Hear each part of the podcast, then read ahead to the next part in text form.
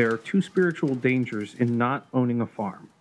One is the danger of supposing that breakfast comes from the grocery, and the other is that heat comes from the furnace. To avoid the first danger, one should plant a garden, preferably where there is no grocer to confuse the issue. To avoid the second, he should lay a split of good oak on the andirons, preferably where there is no furnace, and let it warm his shins while a February blizzard tosses the trees outside. If one has cut, split, hauled, and piled his own good oak, and let his mind work the while, he will remember much about where the heat comes from, and with a wealth of detail denied those who spend the week in a town astride a radiator. I think two important traits in being a scientist are a sense of wonder about the world. So not taking things that are normal for granted, but trying to understand how they work, what they are, looking at them in different ways, doing a headstand and looking at the same thing and seeing how it looks a little bit different from that perspective. And then at the same time, when something seems strange, not just letting that pass by. When something seems weird, it most certainly is weird. And if you really focused on it and thought about it, you probably could figure out what it was, or, how it works or whatever the question was, and learn just a little bit more about the universe. Welcome to Ecology U. To Ecology U from the University at Buffalo. Natural science research and the stories behind them.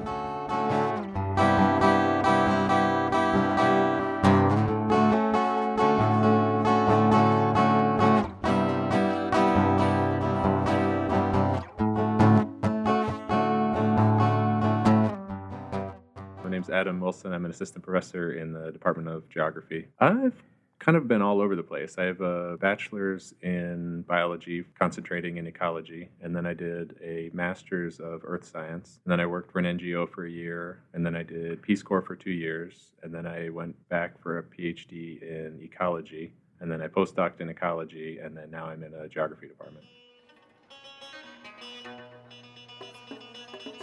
Tell me about this Peace Corps thing. I didn't know this. So I did sort of standard 2-year service in Morocco, in northwestern Africa, in a pretty small village of about 500, in between the Mediterranean climate region and the Sahara Desert in the Atlas Mountains. One part of the assignment was to help the people that lived there that had been using the forest forever understand why it was now a protected forest and they were not supposed to do all the things that they used to do, like graze their goats, cut wood, and other extractive things from the forest.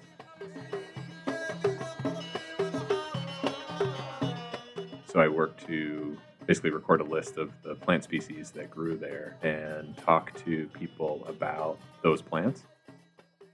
It was almost like an ethnobotanical survey of trying to understand which plants people used and how they used them, because some uses were acceptable if it wasn't, like you weren't supposed to cut down trees, but you could harvest fruits and you could harvest herbs. So trying to understand what the potential resources were there that could still be used.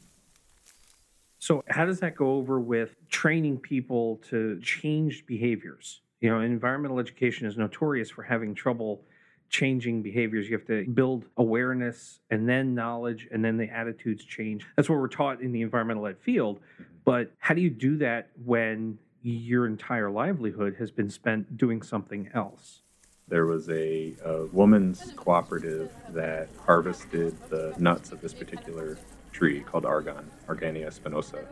The nuts contain an oil that you could extract that is pretty delicious as like an alternative to olive oil, and it's now actually being used in a bunch of cosmetic products. It's actually now here in the U.S. It's been popular in Europe for maybe a decade.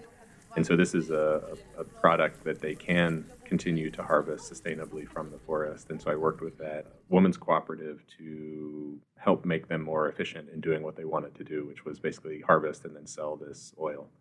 So I did like computer skills and other things that all of those activities were to help them identify that there was value in the forest, essentially. Value in the forest that they could actually make money, make a livelihood without cutting the trees down, without grazing goats in a way that was degrading the forest.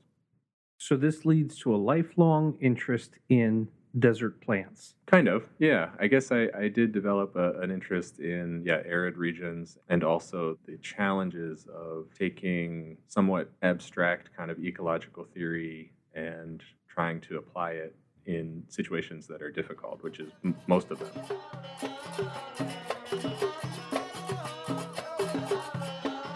You know, as a just recently graduated undergrad, I found myself literally on my knees in the tundra, literally measuring grass growing.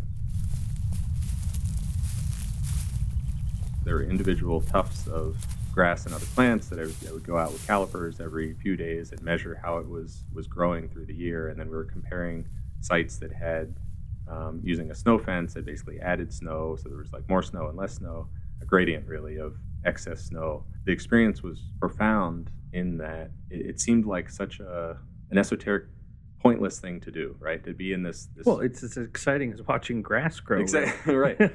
So, you know, just imagine that situation of, I don't know how many total blades of grass I was measuring, probably in the hundreds. But the idea that you could make sense of that observation, of actually measuring grass growing in this one little place next to this one little lake in northern Alaska, and that question was somehow tied to this much broader question of how this ecosystem was likely to respond to changes in the future, just made me realize the power of science to untangle these really complex mysteries and questions that we have about how the natural world works. So it wasn't just me measuring grass. There were lots of other people all around the world. And, you know, my part of it was very small, but it was embedded in this much larger network of scientists that were asking similar questions in repeated and in different ways. The grand total of all of that is sort of pushing our knowledge about this ecosystem and the global carbon budgets, pushing all of that forward. And so that experience, it really was a pretty profound experience that made me want to learn how to make that my life. So actually I applied to grad schools from Morocco. So I had to take from the village, it was like a 20-minute taxi ride to a larger village. And by taxi, I mean like an old car with way too many people in it.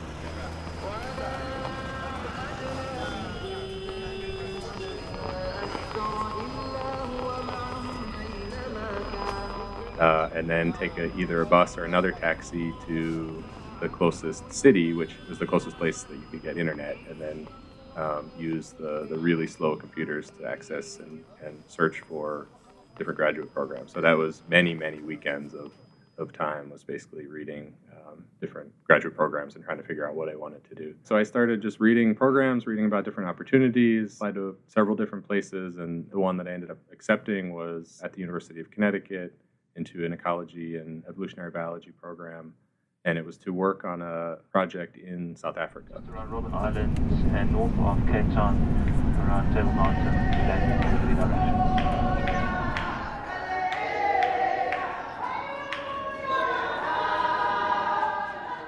So that's how I initially got connected to this region of southern Africa near Cape Town, which is really a fascinating place. It's about the size of kind of the northeastern U.S. It has about 12,000 vascular plant species, which is similar richness to tropical rainforest. Right. That's hugely diverse. Yeah, but it's actually pretty arid shrubland. So from a distance, you'd be forgiven for thinking that there was really not much biodiversity there, not much interesting. And actually, when Darwin visited, he rounded the Cape. I'm not going to remember his exact quote, but it was something like, I've never seen a more boring place. So it was one of the few cases that Darwin was absolutely wrong about something. And it turns out they stopped to spend a few days. And when they got off the boat, there was no housing. And so he had to travel like through the night to find housing. So I think he was just in a grumpy mood. But yeah, so it turns out it's an incredibly biodiverse area.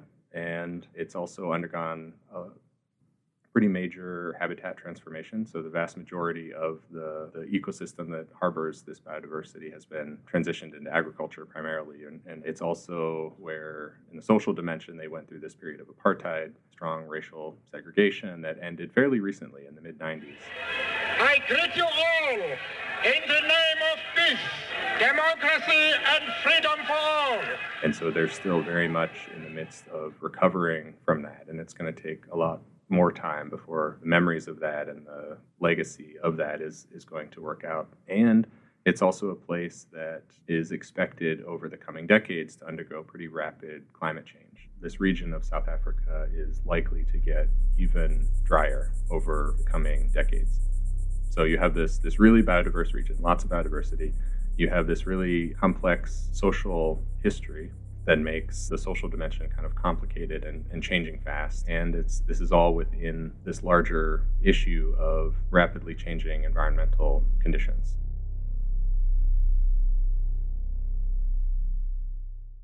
What's the closest to death you've ever been in a field research season? I guess I haven't had any near-death experiences. I guess I've had a few kind of run-ins. I've had a baboon steal an apple out of my hand. That's pretty close. And baboons are pretty scary. Yeah, they're scary, not nice. Creatures. They're not nice. They're things. Large, and they have large teeth, and they're sophisticated in their eye movement. I mean, they're really—you'd be forgiven for thinking that they had a very human-like awareness of what's going on. And so there was an adult female on a rock, maybe 30 feet from me or so, and I was getting out of a car actually, and I was aware of her there, and so I was kind of like being a little careful with food and whatnot. She was pretty far away and just sort of sitting there, and I was pulling stuff out of the car, and I think I was taking an apple from the car and putting it into my backpack, which was on top of the car, and before I knew it, I felt her hand wrap around my wrist that was holding the apple and yanking it down and simultaneously pulling the apple out of my hand. And before I knew what had happened, she had basically come that 30 feet, grabbed my arm, taken the apple out of it, and gone back the 30 feet and was sitting on the rock eating the apple. Yeah, I did my part to reinforce this connection between humans and food. If you go after the people, you'll get the food.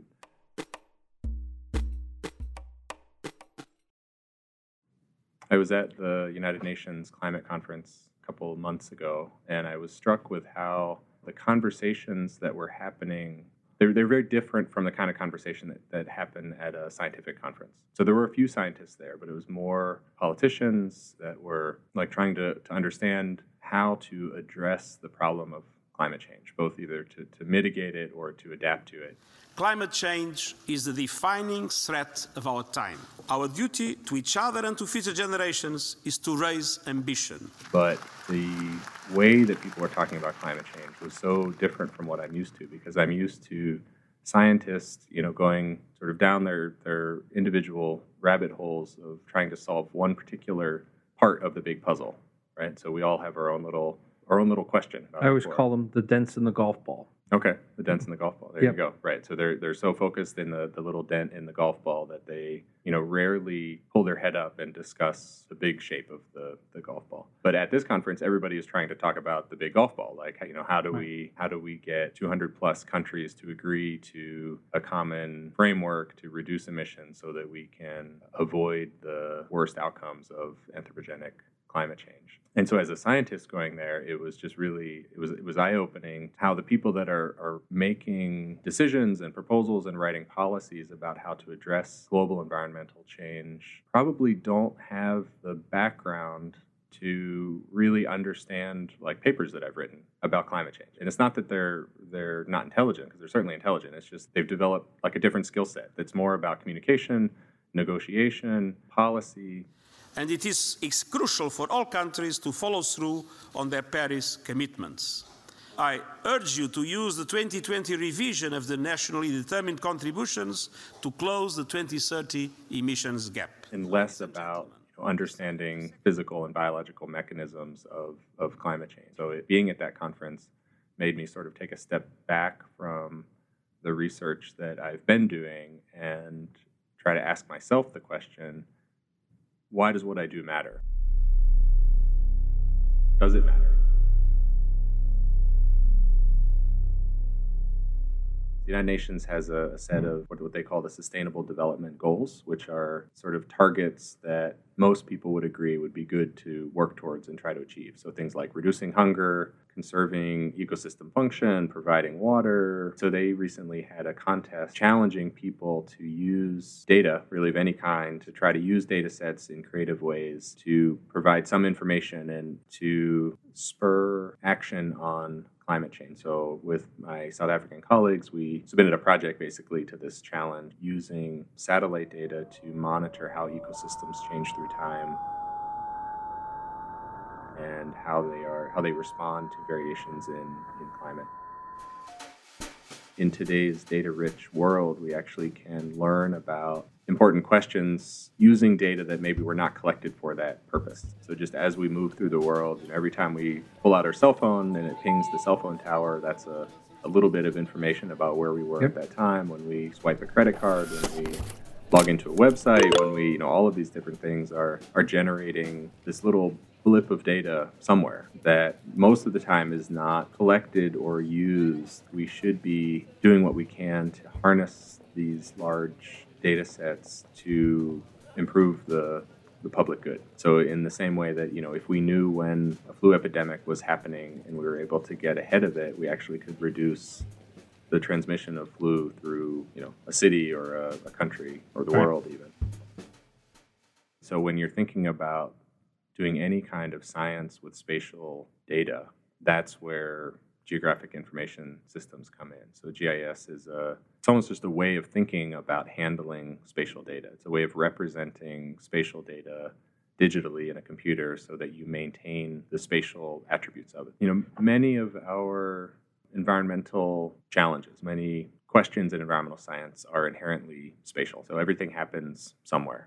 And whether you're talking about something that's quite localized all the way up to global climate change, which you could argue is one of the biggest environmental issues because it literally does impact the entire globe, but it doesn't impact everywhere the same, right? And so that spatial component and spatial variability is a characteristic of environmental challenges, and it's also a place that we can look to actually understand and improve our understanding of the mechanisms of that problem. So by looking at how pollution moves through the atmosphere, we can understand what makes pollution move, and we can think about ways to reduce the impacts of it. So a degree in GIS is actually really flexible if you think about where you interact with maps in your day-to-day life.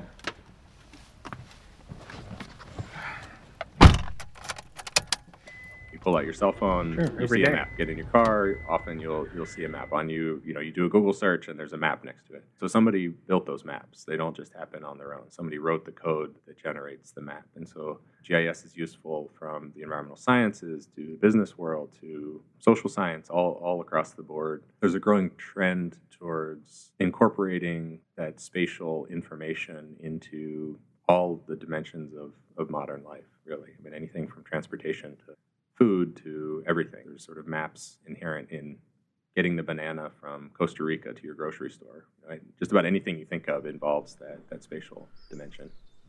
The Map of Life is a collaborative multi-institution project to make the world's information about where biodiversity is, to make that information accessible.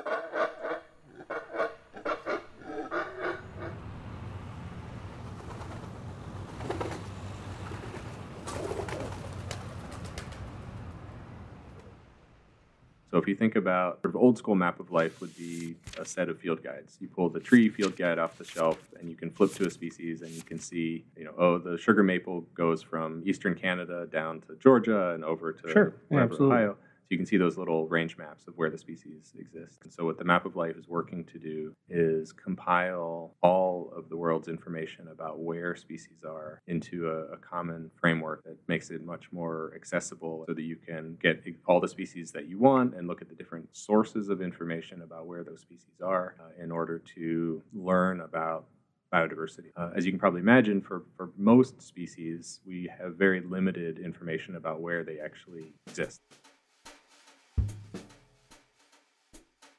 I love the quote of great science usually starts with, hey, that's weird.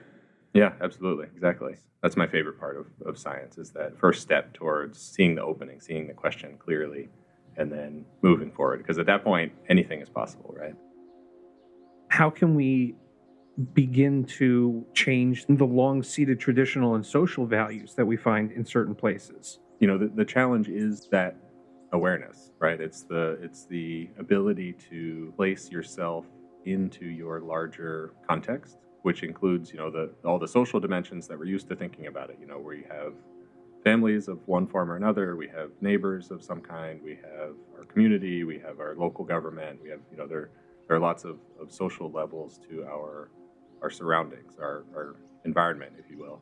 But I think that often in our in our day-to-day lives, we're somewhat separated, or we feel separated, not that we are, but we feel separated from our more environmental or ecological surroundings. Our food comes from the grocery store, and we're disconnected from the farm. Our houses are built with wood, but we don't actually see the wood, and we don't know where it came from. One part of the process of becoming more aware of our current ecological crises is to become more aware of our immediate sort of environmental and ecological surroundings. It almost inevitably has to start with kids. How are we going to train the population to eat healthier? Well, we're going to change how lunches in schools work. How are we going to recycle? Well, we can't really make people recycle back at home, but if we start to train students early... Peppa, stop. What? We don't put bottles in the rubbish bin. They can be recycled. What does that mean? In first grade, they're recycling, and then their first grader comes home and says, Daddy, why do we throw out all these bottles? Recycle, we're going to recycle. Suddenly, there's a pressure coming from our youngest generation. And so many things like that I've seen come up through the ranks of, turn off your lights, turn off the water when you brush your teeth. Not that I think anybody even does that anymore, but, don't smoke in the house. All of these things, wear your seatbelt, have come about because we've changed the thinking of our youngest generation. If you're going to have a conversation, if you want that person to really hear you, you have to not be such a scientist. You need to let go of that excruciating attention to detail that makes you a good scientist. You need to let go of that and try to see what you're talking about from the other person's perspective. Because without that, they're just simply not going to hear you. And that's something that I think scientists don't like to hear because we've worked so hard to sort of build that attention to detail. It's really a challenging situation because if you relax it, you open yourself up to the risk that someone is going to misinterpret what you say, right? If you leave the caveat out. Right. Absolutely. Then later that could come back to bite you. But at the same time, if you put all the caveats in there... You've lost your audience. Absolutely. Yeah. There's actually a book by that name that I'm kind of referencing there. I'm forgetting the author. Called Don't Be Such a Scientist. But in that, he argues that when communicating outside of academic journals, scientists need to kind of relax the attention to detail that is so prioritized when doing research. Right. We're trained from the beginning of our academic career, you need to be accurate. You need to be specific. If there's a caveat, you need to say it. You need to describe in the methods, you need to say everything that you did exactly so that someone could repeat it. But when you maintain that level of technical accuracy and detail, it effectively shuts down communication with most people. My best thermometer is my wife. And if I can talk about my research to my wife, and if she doesn't make the Charlie Brown teacher noise at me, then I know I'm on the right path. There you go. But as soon as she just walks out of the room and goes,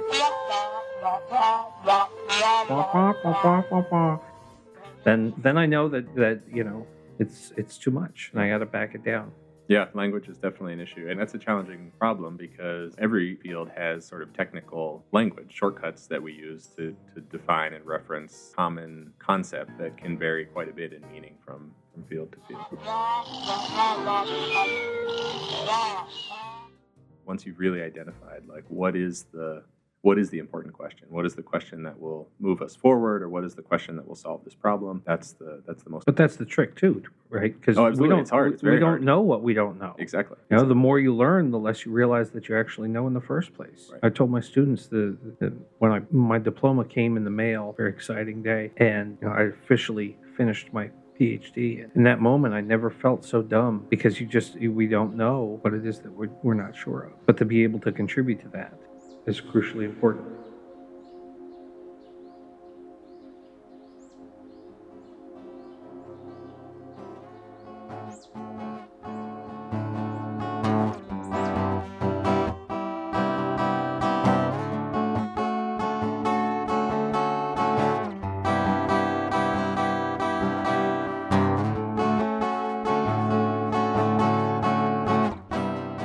You've been listening to Ecology U from the University at Buffalo. Special thanks to our guest today, Dr. Adam Wilson from the Geography Department at the University at Buffalo.